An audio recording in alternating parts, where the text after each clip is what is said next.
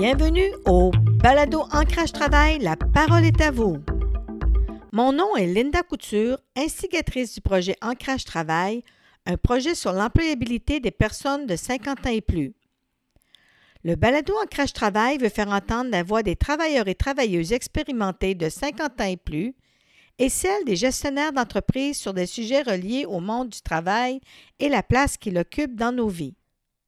Aujourd'hui, j'ai l'immense plaisir de rencontrer M. Jean-Claude Duclos, 79 ans, bientôt 80, qui est un homme aux multiples talents, mais avant tout un grand humaniste au service des aînés. Il est un enseignant de formation, retraité à 55 ans, un mentor, entrepreneur, musicien accompli, journaliste autodidacte, excellent communicateur et un bénévole inépuisable. Il compte une dizaine de prix hommages et prestigieux à cet effet. Durant les 20 dernières années, M. Duclos est devenu la voix des aînés et animateur à la radio Ville-Marie, Radio Centre-Ville et CKVL. Découvrons ensemble cet homme fascinant.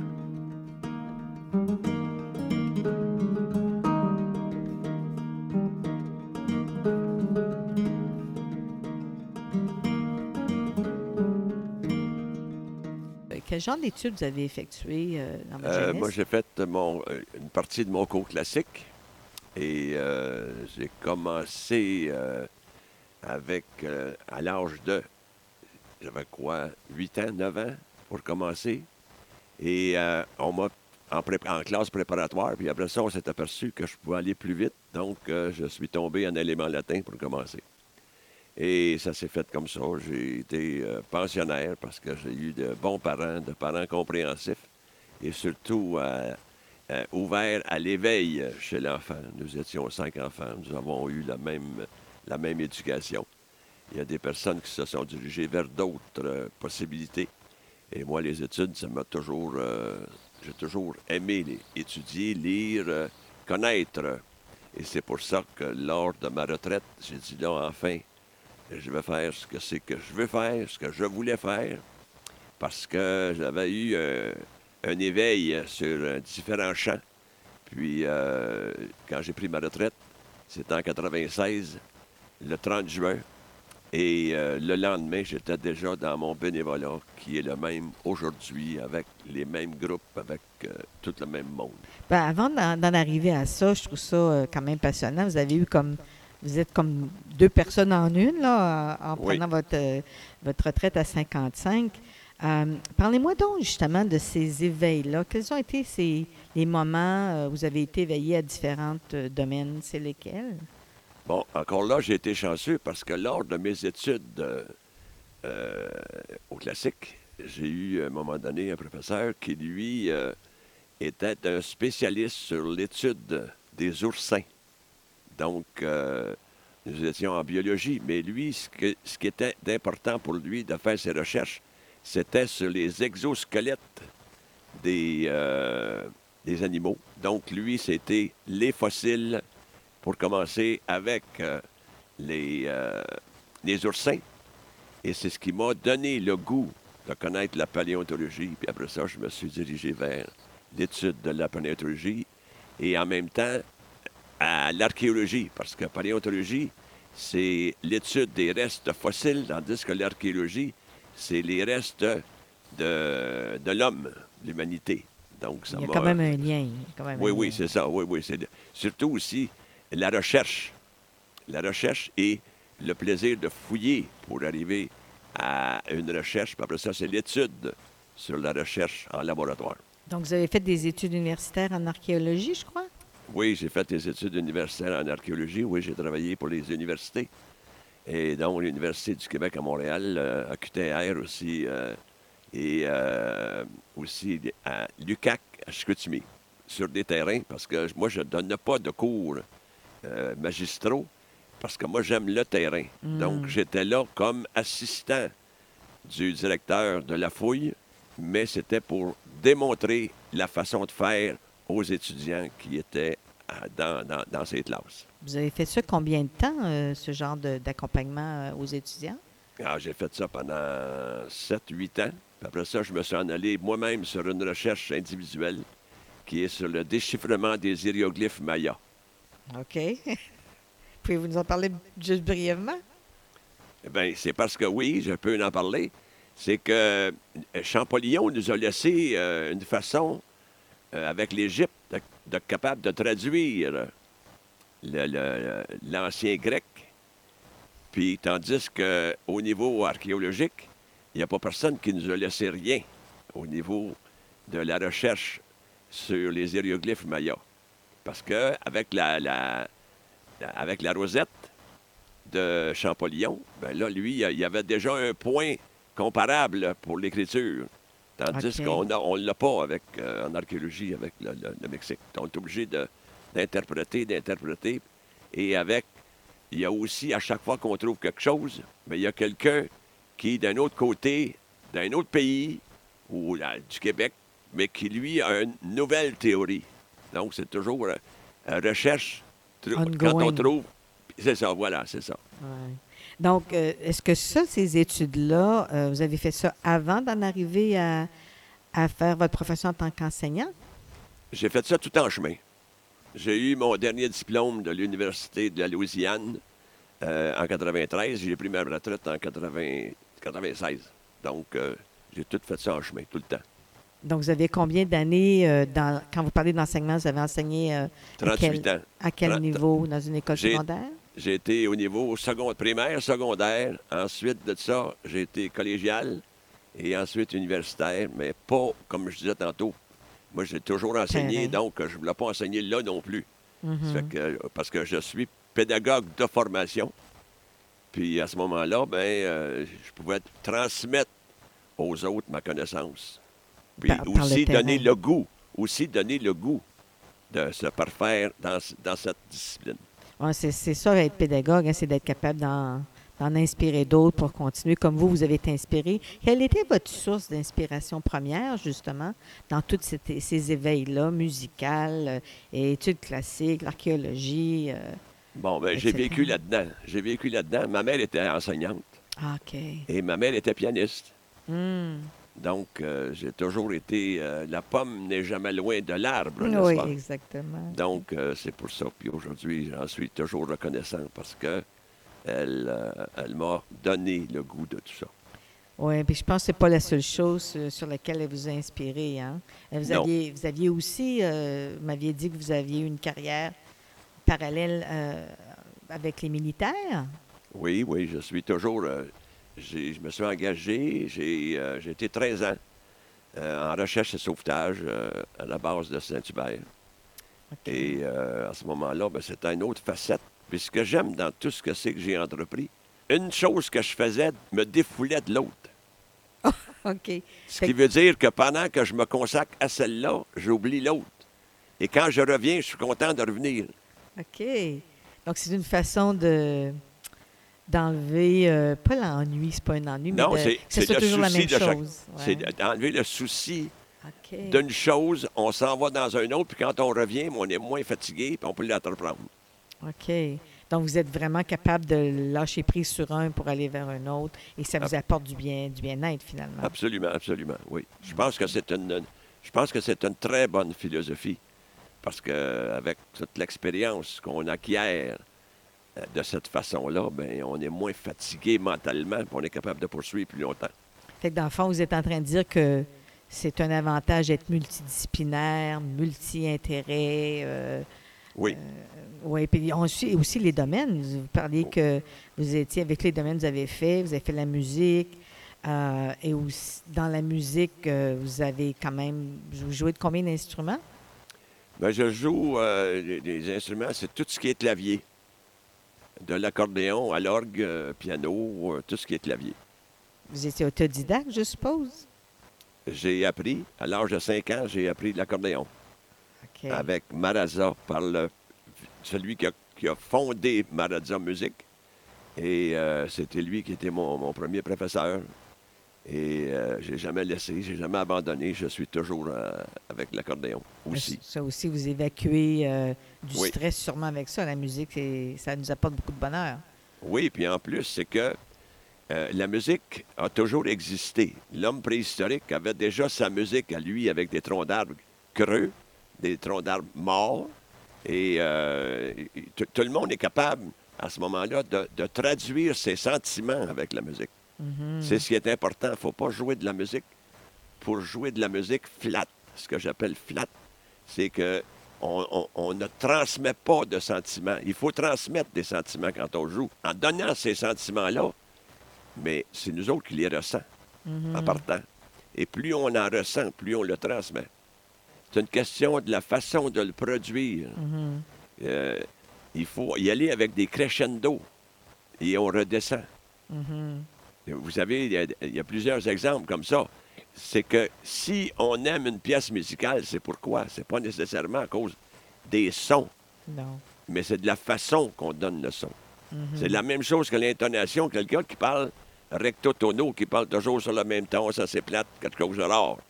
Tandis que si je récite un poème, et à ce moment-là, je peux, dans mon poème, amener la personne à avoir un sentiment vis-à-vis le thème de mon poème.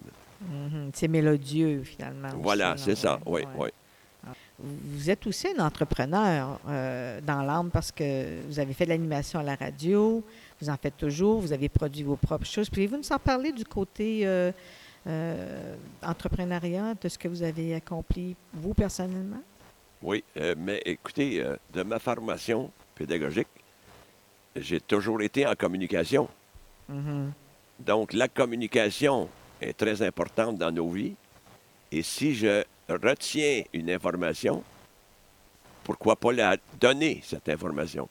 Mm-hmm. Donc, c'est ce que j'ai compris tout de suite le lendemain à ma retraite, parce que on me demandait à un moment donné d'aller parler de la montagne à la station dans le temps, c'était Radio Ville-Marie. Et j'étais là pour aller parler d'un autre sujet. Et là, il y a quelqu'un qui est venu me voir et a dit « Est-ce que vous pourriez m'accorder un 5 minutes pour parler de la montagne à cette radio-là? » J'ai dit « Parfait, moi, j'ai pas de problème. » Ça fait que j'ai changé de studio, j'ai été parler. Et au lieu d'être là 5 minutes, ben, j'étais plus de 30 minutes. Mm-hmm. Parce que j'avais déjà l'expérience de montagne de mes années d'enseignement. Parce qu'on faisait du parascolaire. Okay. Et dans le parascolaire, il y avait de tout. Donc, on avait aussi l'escalade. Puis pour faire de l'escalade, il faut faire de la montagne. Donc, j'avais déjà cette petite formation-là qui n'est pas académique, mais qui est une formation de transit. Parce que quand je quitte mon enseignement puis je m'en vais dans la montagne, bien, j'apprends d'autres choses. Mm-hmm. Bon, à ce moment-là, je vais le donner aux prochains étudiants qui vont être avec nous. Donc, c'est l'histoire de mon entrepreneuriat, c'est de donner de l'information aux aînés aujourd'hui. Et tout de suite, quand j'ai commencé avec la radio, j'étais au carrefour des aînés. Et aujourd'hui, en 2021, je suis toujours au carrefour des aînés, mais à différentes radios. Mais moi, ce qui me fascine avec vous, justement, c'est votre motivation, vos intérêts par rapport à la radio pour les aînés, parce qu'on n'entend pas beaucoup que c'est ciblé comme ça. Qu'est-ce qui vous anime à le faire et qu'est-ce que ça vous apporte? C'est d'avoir les yeux des personnes qui apprennent des choses qu'ils ignorent ou qui ont mal compris. Puis toujours ma formation pédagogique. Je suis capable de faire comprendre quelque chose qui est important dans leur vie. Et aujourd'hui, bien, on a encore la preuve. Je parle de COVID, de COVID-19. Je parle pourquoi il faut faire ci, pourquoi il faut faire ça. Être capable de dire « Ah oui, bien, mon Dieu, ça a du bon sens. » Ça fait qu'à ce moment-là, bien, je donne... L'information que je donne, là, c'est de l'information sur tout. Parce que je lis beaucoup. Je découpe beaucoup d'articles et je les transmets parce que je me dis, voilà quelque chose qui va être intéressant pour les personnes qui vivent, par exemple, dans les résidences pour personnes aînées. Pourquoi le CHSLD? Aujourd'hui, qu'est-ce que c'est qui peut faire défaut, à mon sens, dans le CHSLD?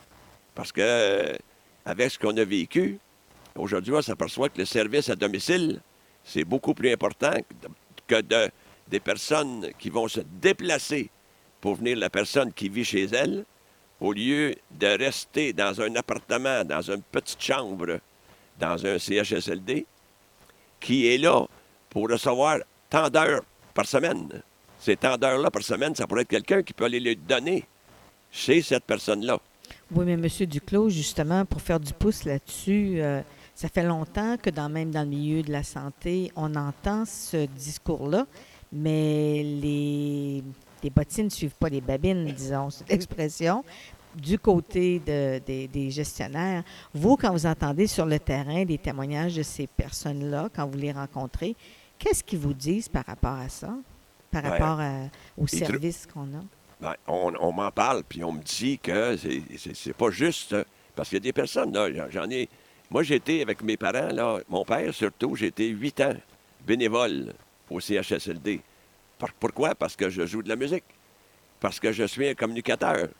Donc, les gens viennent vers moi, puis moi, bien, je les apporte un moment de jouissance avec la musique, parce que depuis le temps que je joue les anciennes pièces. Mm-hmm. Donc, c'est des pièces de leur temps que je connais aujourd'hui. Donc, eux autres, ils passent une heure agréable à ce moment-là et on discute. Mais ces personnes-là, j'en ai vu là, de 22, 23 ans qui souffrent de sclérose en plaques et qui sont avec des aînés dans un endroit qui n'est pas, absolument pas propice pour eux. Non. Mais ces personnes-là qui sclérose en plaques, ils pourraient facilement vivre chez eux avec des services qui sont adaptés. Donc, on comprend ça. Mais il ne faut pas oublier non plus que la radio, le média que moi, je me sers parce que depuis le temps, je fais de la radio, je passe des messages et on est entendu par tout le monde. Hein? Mm. Et à ce moment-là, ben ça peut faire des petits. Il y a des personnes qui peuvent arriver et dire « Coudon, ça a du bon sens. Ben on n'avait pas pensé à ça. » Mais c'est pas tout le monde qui peut l'avouer, qui veulent l'avouer non plus. Non, mais aussi votre présence dans la communauté, présence terrain, vous amenez à rencontrer quand même des personnes d'influence au niveau de la santé, à d'autres niveaux. Et je sais que vous avez eu des prix prestigieux à cet effet. Comment vous êtes perçu par rapport à l'influence que vous avez à apporter des commentaires sur le traitement des aînés ou les façons qui pourraient être intéressantes de s'aventurer à une autre façon de faire, comme on sait que les soins à domicile sont plus en demande et ça coûte moins cher. Pensez-vous qu'on est sur la bonne voie? Est-ce qu'on est en train de s'en aller vers ça? Bien, écoutez, il y a maintenant 20 ans, j'ai, avec quelques partenaires, fondé le ROPASOM, qui est le regroupement des organismes pour personnes aînées du sud-ouest de Montréal. Et on a fondé parce qu'on voulait avoir une voix des aînés, une table de concertation aînée dans le sud-ouest de Montréal. Et on s'est regroupé avec des personnes qui étaient dans les CLSC, au CIUSSS aujourd'hui, au C3S du temps, etc. Et ça fait 20 ans qu'on a fondé cet organisme-là et c'est toujours en vie et en force. Et toutes ces personnes-là, c'est des personnes qui sont de tous les milieux dans les groupes communautaires, mm-hmm. dans les organismes communautaires qui sont de toutes les souches. Donc, tout le monde, on se réunit, on se parle et on organise des choses pour les aînés et surtout pour travailler aussi pour, dans le fond, briser l'isolement des aînés et d'être capable de se dire à tout le monde, voici une façon que je propose ou l'autre, voici une façon que je propose pour que l'ensemble de nos aînés puissent en bénéficier. Donc, c'est des... Mon but, c'est ça. Ça a toujours été ça, de donner de l'information pour les aînés et de me joindre à des personnes où il y a des personnes qui se sont joints à moi pour continuer. Comme une force de frappe, finalement, là. Oui, parce que, écoutez, avec la COVID, nous autres, dans le secteur, nous avons perdu 251 personnes qui sont décédées. Wow. Et qui sont mortes de la COVID en CHSLD. On ne peut pas laisser passer ça. Non, non, non. Mais la façon, la belle voix qu'on a, c'est rendu aujourd'hui un peu partout dans le monde, avec les médias sociaux aujourd'hui, qui sont une bonne chose pour les personnes qui savent bien s'en servir. Et là, on a eu l'idée de faire une commémoration pour ces personnes-là qui sont décédées et qui vont demeurer parce que j'ai soumis l'idée de quelque chose que j'avais vu en 2001, un foulard. Mais j'ai dit, si on fait un foulard, je vous demande, qu'est-ce que vous pensez de mon idée de faire un foulard d'un tricot. Tout le monde tricote. Tout le monde qui veut, les bénévoles, toujours les bénévoles. Parce que moi, ce que je fais là, je n'ai jamais eu d'autres chèques que quand j'étais au travail. Le restant, là, c'est toujours bénévole. Bénévolat. Ça, c'est mon choix. Et là, on a accepté et on a trouvé des personnes généreuses de leur temps qui ont tricoté 2 pieds de large par 1 pied de long, des tricots, de la laine, ce qu'ils voulaient, la couleur qu'ils voulaient. Et on a réalisé comme ça 251 foulards qui est tout jointé, qui est tout attaché un à l'autre. Et on fait une exposition itinérante. Et chaque foulard a le nom, le prénom, c'est-à-dire d'une personne qui est décédée. Ça fait qu'imaginez l'amplitude de ce geste-là par des bénévoles qui ont du cœur au ventre, qui ont travaillé pour ces personnes-là. Mm-hmm. Et on souligne les morts pour ad vitam aeternam à ce moment-là. Parce que j'en ai même fait une vidéo qui est aujourd'hui dans les réseaux sociaux pour commémorer les personnes qui sont décédées de la COVID. Je trouve ça super intéressant parce que j'avais vu moi-même circuler dans les réseaux sociaux comment on va commémorer justement les personnes décédées de la COVID. Et vous l'avez fait local. Et c'est dans mon coin, c'est ça. Le sentiment d'appartenance à la communauté, c'est vraiment un projet super mobilisateur aussi. Hein? Oui, il y a plusieurs points comme ça qu'on peut... On peut travailler comme là avec CKVL, la radio avec qui je travaille dans le moment pour mes émissions. Bien, ils ont l'oreille ouverte à ça.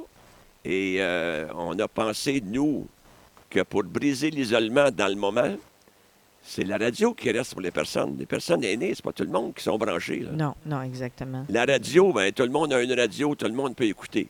CKVL a ouvert la porte, ils ont dit oui, avec le Carrefour des aînés, on y va. Ça fait que là, ça l'a même été que dimanche dernier, on a eu notre premier bingo à la radio pour les personnes, pour briser l'isolement des personnes, d'écouter pendant 2 heures quelque chose, une activité que ces personnes-là aiment et qui ne pensent pas à leurs problèmes à ce moment-là et qui sont dans l'attente du prochain bingo parce que là, on a un bingo qui est établi pour 3 ans à venir. Okay. C'est une... Si on n'en parle pas, il n'y a rien. Si on n'en parle pas, on n'a rien. C'est ça.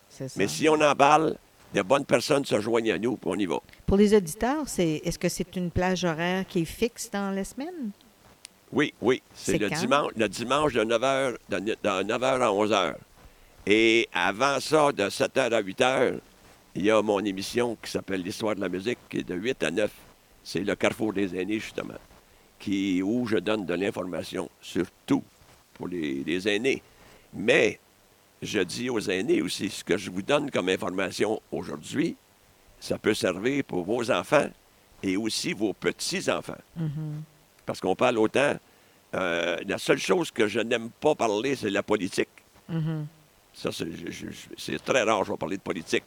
Mais par contre, toutes les sortes d'intérêts qui peuvent intéresser les aînés du passé et les aînés d'aujourd'hui, parce que c'est la même chose que les vétérans aujourd'hui. Je m'occupe des vétérans, étant vétéran moi-même.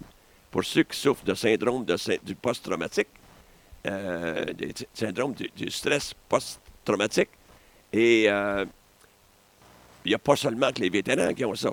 Mais quand on parle vétérans, on parle toujours des anciens combattants. Première guerre, deuxième guerre. Mais il ne faut pas oublier qu'on a des vétérans aujourd'hui, ce qu'on appelle les jeunes vétérans, qui ont été servis dans d'autres pays puis ont travaillé au titre de leur vie pour aller aider. Parce qu'aujourd'hui, c'est pas nécessairement du combat, à moins qu'on soit attaqué. Mais et souvent, on me dit, comment ça, les vétérans? Et bien, j'ai dit, vétéran, il y a toujours quelqu'un qui est vétéran de l'autre. Et je donne toujours comme exemple d'un vétéran. C'est quoi un vétéran? Je parle d'un joueur de hockey, Guy Lafleur, Bien, Guy Lafleur, c'est un vétéran. Mais vétéran du club canadien. Oui, oui. Parce que lui, il a donné sa vie au club canadien, une grande partie de sa vie au club canadien. Comme le vétéran, comme moi-même, j'ai donné 13 ans de ma vie en recherche et sauvetage. Fait que c'est pour ça que je peux me permettre de dire aux aînés, je parle pour vous, mais aussi pour vos petits-enfants et vos enfants. Mais avant tout, je pense que vous êtes un grand humaniste pour les personnes dans le contexte du vieillissement. C'est des personnes qu'il faut protéger. Oui. En tout cas, votre témoignage sur vos ambitions de vous changer le monde, un à la fois à la radio et dans les familles, disons, dans les CHSLD, on n'entend pas beaucoup parler. Non, on n'entend pas parler. Et écoutez, j'ai même osé de donner une radio à 3 des CHSLD. Puis c'était, par exemple, la résidence Yvon Brunet. Donc, c'était la radio de Yvon Brunet. Et je faisais des émissions qui étaient pour eux, ces personnes-là. Pour elles, ces personnes-là qui vivaient là. Mais, vous savez, dans un CHSLD, il y a beaucoup de personnes. Il y a Jean-Marie. Tout le monde, bonjour Jean-Marie. Mais la majorité des résidents ne connaissent Jean-Marie que de l'avoir vu. Mm-hmm. Ben, moi, je faisais des entrevues avec Jean-Marie. Jean-Marie, qu'est-ce que vous faites dans le CHSLD? Ben, moi, je suis concierge. Ah bon? Qu'est-ce que vous faites comme travail de conciergerie? Ben, ça a fait une boule, cette affaire-là. Mm-hmm. Puis je mettais de la musique en pause musicale, dans leur temps. Donc, tout le monde dans les CHSLD, quand ils voyaient Jean-Marie après ça, là, ils savaient c'était qui Jean-Marie. Exactement. C'était un visage humain derrière ce nom-là. Oui, puis en même temps, bien, j'ai eu pas mal d'embûches, mais les embûches, moi, ça me... Vous savez, quand on n'a pas d'argent au bout, là, on peut faire ce qu'on veut, puis on peut être capable de contrer la contrainte. Exemple, on ne peut pas faire ça, nous, on ne peut pas faire ça dans notre CHSLD parce que on n'a pas de système d'intercom. Ouais. On n'a pas besoin de système d'intercom. Moi, mon émission, je la mets sur un CD. Et vous réunissez l'unité A, quand l'après-midi, vous vous réunissez sur des chaises, puis tout le monde parle. Puis... Bon, mais là, on va écouter la radio. On va écouter notre radio. Ça fait que là, l'intervenant prenait le CD, mettait ça dans la radio. Et pour les aînés qui étaient là autour, pour eux autres, ça sortait de la radio, donc ça vient de la radio. Mm-hmm. Oui, il y a toutes sortes de façons de faire qu'il faut penser. Quel est l'usage? Comment les gens... est-ce que c'est trop compliqué? C'est pas compliqué, mais souvent, il y a des embûches qui sont plus d'ordre... monétaire. De la gestion aussi. De la gestion, oui. De la gestion, mais dans la gestion, c'est toujours la monnaie. Oui. La plupart du temps. Wow! Non, mais vraiment, là, vous avez tellement d'initiatives. On voit bien que vous êtes encore super actif, peut-être même plus que d'autres qui ont 50 ans. Fait que je vous lève mon chapeau là-dessus.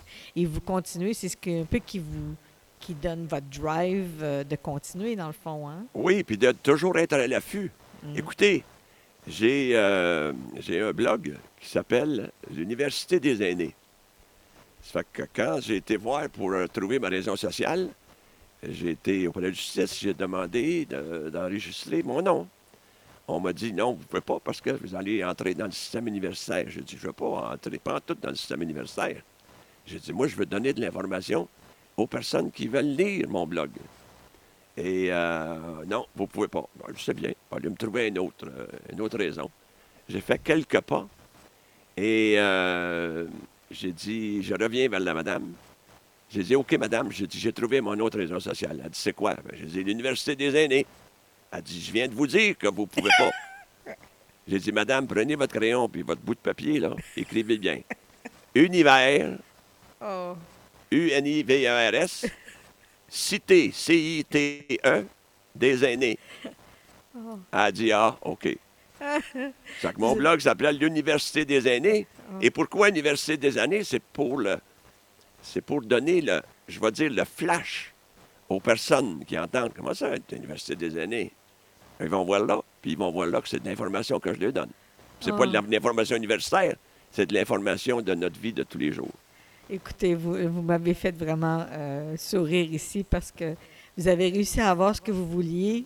Toujours. En changeant le verbatim de qu'est-ce que c'était. Et elle ne pouvait pas faire autrement que vous l'accorder. Oui, puis elle a peut-être pensé aussi, j'espère, que l'univers, c'est vraiment la cité des aînés aussi. C'est ça. Vous savez ce que vous vous en allez avec ça, puis dans le fond, vous, le fait que ce soit... Dans le fond, quand on parle des aînés, on va se le dire, là, on s'en va tous vers ça. Au préalable, ça semble pas sexy, mais il y a tellement de beauté à travers la génération des 50, 60 ans et plus. On les entend pas assez souvent. On les entend pas, puis on veut pas les écouter. Oui. Parce que ils n'ont pas suivi le courant pour d'autres personnes. Si on regarde aujourd'hui, on va parler avec les mots que l'on connaît, les « in » et les « out ». Ben, les réseaux sociaux aujourd'hui, pour ces personnes-là, ben, les aînés, ce sont des « out ». Mais il y en a un paquet d'aînés qui sont aujourd'hui, qui sont connectés, qui sont avec tous les réseaux sociaux quand même, la même chose, mais excepté qu'ils ne se montrent pas de la même façon. Puis aujourd'hui, mais il y a tellement de belles choses qui sont accomplies par un paquet de bénévoles qui accompagnent des personnes qui travaillent pour un organisme quelconque communautaire. Mm-hmm. C'est incroyable. Mm. Imaginez-vous, là, on a organisé le Ropasom avec les groupes. Le Ropasom, ça comprend tous les groupes, là, comme j'ai dit, le regroupement des organismes personnes aînées du sud-ouest de Montréal. On a organisé pour chacun des HLM du secteur sud-ouest et Verdun, des balconnades. Ouais. Des balconnades, là, ça, c'est des personnes qui sont venues donner un spectacle sur le trottoir pour les personnes qui étaient sur leur balcon parce qu'ils étaient confinés. Mais ils ont eu un moment de joie, d'écouter de la musique, d'écouter des chanteurs. Imaginez qu'on a même amené, à un moment donné, une personne qui a joué dans le groupe des Offenbach avec son épouse et sa fille qui sont venus donner un spectacle pour ces gens-là. Et dans chacun des HLM, on a donné des journées à chacun de ces HLM-là, ces endroits des résidences pour aînés. Ça prend du guts, ça prend du courage. Mais, de la persévérance. Mais ça prend quelqu'un qui apporte l'idée puis que les autres participent, qui vont gaiement, sans aucun arrière-pensée. Bonjour, c'est gratuit, c'est pour vous, pour votre agrément, chers aînés. Mmh. Écoutez, M. Duclos, ça me fait penser justement, pensez-vous, avec toute l'implication que vous avez depuis tant d'années, dans le milieu communautaire, dans la vie active, professionnelle et quoi que ce soit, trouvez-vous qu'au Québec, on a perdu... où on a perdu cet engagement de citoyen envers les autres. Est-ce que vous avez ce sens-là ou c'est parce qu'on ne nous le présente pas assez? Moi, je vais vous dire franchement, je ne côtoie pas d'autres gens que les personnes qui veulent aider. OK. Puis, je me méfie aussi des médias d'information parce que, c'est dur à dire, là, mais aujourd'hui, c'est le dollar. Puis mon dollar, moi, là, ça va me prendre une personne qui va écrire puis qui va donner quelque chose qui va choquer, dans tous les sens du mot, là, pour que je puisse vendre demain matin mon article ou vendre mon journal ou vendre tout ce que c'est qu'on peut penser. Là. Votre voix. Tout ça, oui, ben, la voix, là, ouais. V-O-I-E. Oui. Donc, à ce moment-là, c'est pour ça que moi, je suis avec des gens qui sont proactifs, des gens qui veulent travailler pour les aînés. Ensemble, nous organisons des choses et c'est productif. C'est productif, oui. Pour ces personnes-là. Et aussi, je pense qu'il y a des plus jeunes aujourd'hui qui sont près de la retraite et qui nous voient agir. Peut-être qu'ils vont suivre nos traces. Ce que j'espère de tout cœur. Moi, avec tout ce que vous avez mentionné, je le sais, pour vous connaître un petit peu plus dans le passé, que vous avez eu, malgré tout, une reconnaissance, plusieurs reconnaissances, des hommages dans plein de disciplines. Mais ce n'était pas ça que vous recherchiez. Vous l'avez eu par votre savoir-faire, finalement, savoir-être avec les projets dans lesquels vous étiez impliqué, n'est-ce pas? Oui, parce que c'est toutes des choses que moi, j'ai reçues, mais je ne m'attendais même pas à ça. Non. Écoutez bien, quand on dit que la FADOC, j'ai eu le prix FADOC de bénévolat en 2013 de la Régionale de Montréal. Et j'étais tout surpris. Moi, je suis un petit gars, là, moi, là, je travaille avec les autres, moi, là, pourquoi moi, là? Et dans la même année, j'ai aussi le prix hommage aux aînés, pour les aînés, du Québec. Ça s'appelle la même FADOC. Il me donne le prix reconnaissance. Mais moi, ça ne me dérange pas pantoute. C'est sûr que ça fait plaisir. Mais je me dis, le prix qu'on me donne, là, c'est parce que quelqu'un qui a entendu des choses que j'ai dites ou des actions que j'ai faites, puis ça porte des fruits. Mm-hmm. Ça porte fruit, là, à tout le monde. Moi, mon petit fruit, là, mon petit prix là, que j'ai de ma petite plaque, elle est très précieuse pour moi parce que c'est un souvenir, mais c'est pas d'autre chose. Hein. Mm-hmm. C'est comme les Forces armées. Je me suis occupé et je m'occupe toujours des personnes qui sont dans le besoin avec le syndrome du choc post-traumatique. J'en ai assez fait. On m'a remis par le ministre des Anciens combattants à 23 personnes au Canada qui ont reçu le prix de mention, on appelle ça une mention élogieuse, qu'on peut porter sur notre uniforme, sous nos médailles. Mm-hmm. C'est une belle reconnaissance, mais encore là, moi, je suis content parce qu'il y a des personnes à qui j'ai donné le goût d'aider aussi avec moi ces personnes-là qui sont dans le besoin. Je pense qu'en plus, cette reconnaissance-là personnelle attire l'attention sur les sujets, le communautaire, les engagements citoyens. Il y a quand même une belle plateforme de visibilité pas juste pour vous, mais pour tous ceux que vous représentez dans vos engagements. Ben oui, absolument. Ben oui, c'est ça. C'est la même chose. Puis aujourd'hui, quand on fait, par exemple, la cérémonie du jour du souvenir, moi, je suis toujours là et je m'efforce de faire connaître et de faire reconnaître par tout le monde qu'il faut se souvenir de ceux qui ont donné leur vie comme membre d'un corps, parce que quand je parle de ça, je parle aussi des personnes qui sont dans la gendarmerie royale, je parle aussi des pompiers, je parle aussi des policiers. C'est toutes des personnes, on les appelle les gardiens de la paix. Mm-hmm. Et j'ai même eu l'honneur, à un moment donné, parce que ça va faire une histoire courte, parce que lors de ma remise de ma commission d'officiers dans les Forces armées, on s'est trompé. Et on m'a donné ça en tant qu'aumônier, que padré. Donc, c'était la farce à travers le Canada. Et aujourd'hui, je suis connu en tant que padré. Et je ne suis pas prêtre. Non. Mais après ça, on a rectifié. Mais ça reste que je suis resté padré. Sur mon uniforme, c'est marqué padré. Mon nom, puis padré.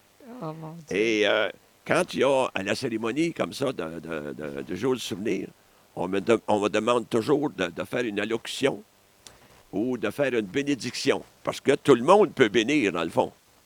Tout le monde peut bénir. Et moi, je joue mon rôle. Puis c'est pas tout le monde qui veut aller parler non plus de ça ou de composer quelque chose en rapport avec cette journée-là. Et on me demande toujours, quand la télévision vient, parce qu'ils viennent prendre des shots à la télévision, excusez le mot anglais, ils viennent prendre des séquences pour présenter à la télévision. Bien, allez voir le padré, là, il va être capable de vous donner ça. Là. Ça fait que c'est toutes des choses qui sont restées comme ça. Pour ne pas faire un jeu de mots, vous êtes connu comme Barabbas dans Passion? Bien, c'est ça. Moi, c'est la même chose que... Moi, je ne vais plus à Rome. Hein. Moi, je vais plus à Rome du tout. Parce que là, je me suis tanné de... Les gens, ils se posent la question en bas. Il y a des milliers de gens, là, puis qui demandent toujours. Coudon, à la fenêtre en haut, là, c'est qui l'homme en blanc qui est à côté de Jean-Claude? Oh Oh, M. Duclos, vous êtes toujours un grand humoriste à travers tout ça. Moi, je voulais vous demander, comme pour une dernière intervention de votre part, qu'est-ce que vous aimeriez dire aux gens qui vont vous écouter par rapport à l'importance de s'impliquer dans sa communauté ou de rester engagé et très vivant dans son milieu? Moi, d'abord, premièrement, je vais vous répéter une phrase qui est très importante. On a plus de plaisir à donner qu'à recevoir. Mm-hmm. Donc, vous savez, le bénévolat, là, il n'y a rien de plus gratifiant que le bénévolat. Parce que on est ancré dans le mouvement que l'on fait et les personnes... Dans les yeux, dans les agissements de ces personnes-là, pour qui on travaille, bien, c'est ça qui est notre salaire, c'est ça qui est notre solde, en parlant militaire, dans notre solde, c'est notre salaire.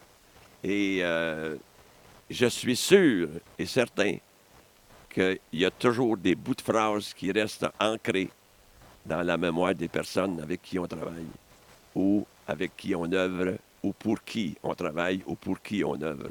Ça, c'est bien important. Il faut faire du bénévolat. Ouais. Écoutez, ce que je vais vous dire là, c'est en 2019, on a eu un rapport de 2018 au niveau des Chevaliers de Colomb. Je suis Chevalier de Colomb. Et partout où il y a des Chevaliers de Colomb, en 2018, les Chevaliers de Colomb, au total, ont donné 78 millions d'heures de bénévolat. Mm.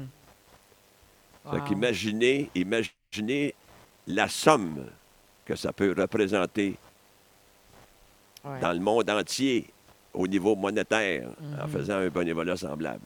Mais que ce soit à tous les niveaux. De tout le côté humanitaire qui en profite, mais il faudrait toujours justement le quantifier pour donner une image importante de l'importance justement du bénévolat et des impacts que ça a sur notre société. Oui, parce qu'il n'y a pas personne qui va faire du bénévolat pour du pécunier. Mm-hmm.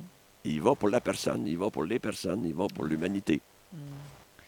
Bien, en tout cas, je voulais vous remercier infiniment de votre témoignage et on va faire circuler ça et ça va continuer à faire son bout de chemin. Un gros merci de votre part. Moi, ça me fait plaisir. Puis, ce que j'ai fait là, je vous l'ai donné comme ça, puis j'espère que ça va donner le goût. C'est pour ça que j'ai accepté de donner le goût à d'autres personnes de s'ouvrir à aider les autres. Un gros merci et bonne continuité. Merci beaucoup. Merci aux auditeurs et auditrices d'avoir écouté cet épisode d'Encrache-Travail. Voulez-vous en connaître davantage sur différents enjeux qui touchent le monde du travail? Alors suivez-nous sur facebook.com/Encrache-Travail et s'il vous plaît, partagez dans vos réseaux. Au revoir et à notre prochain épisode.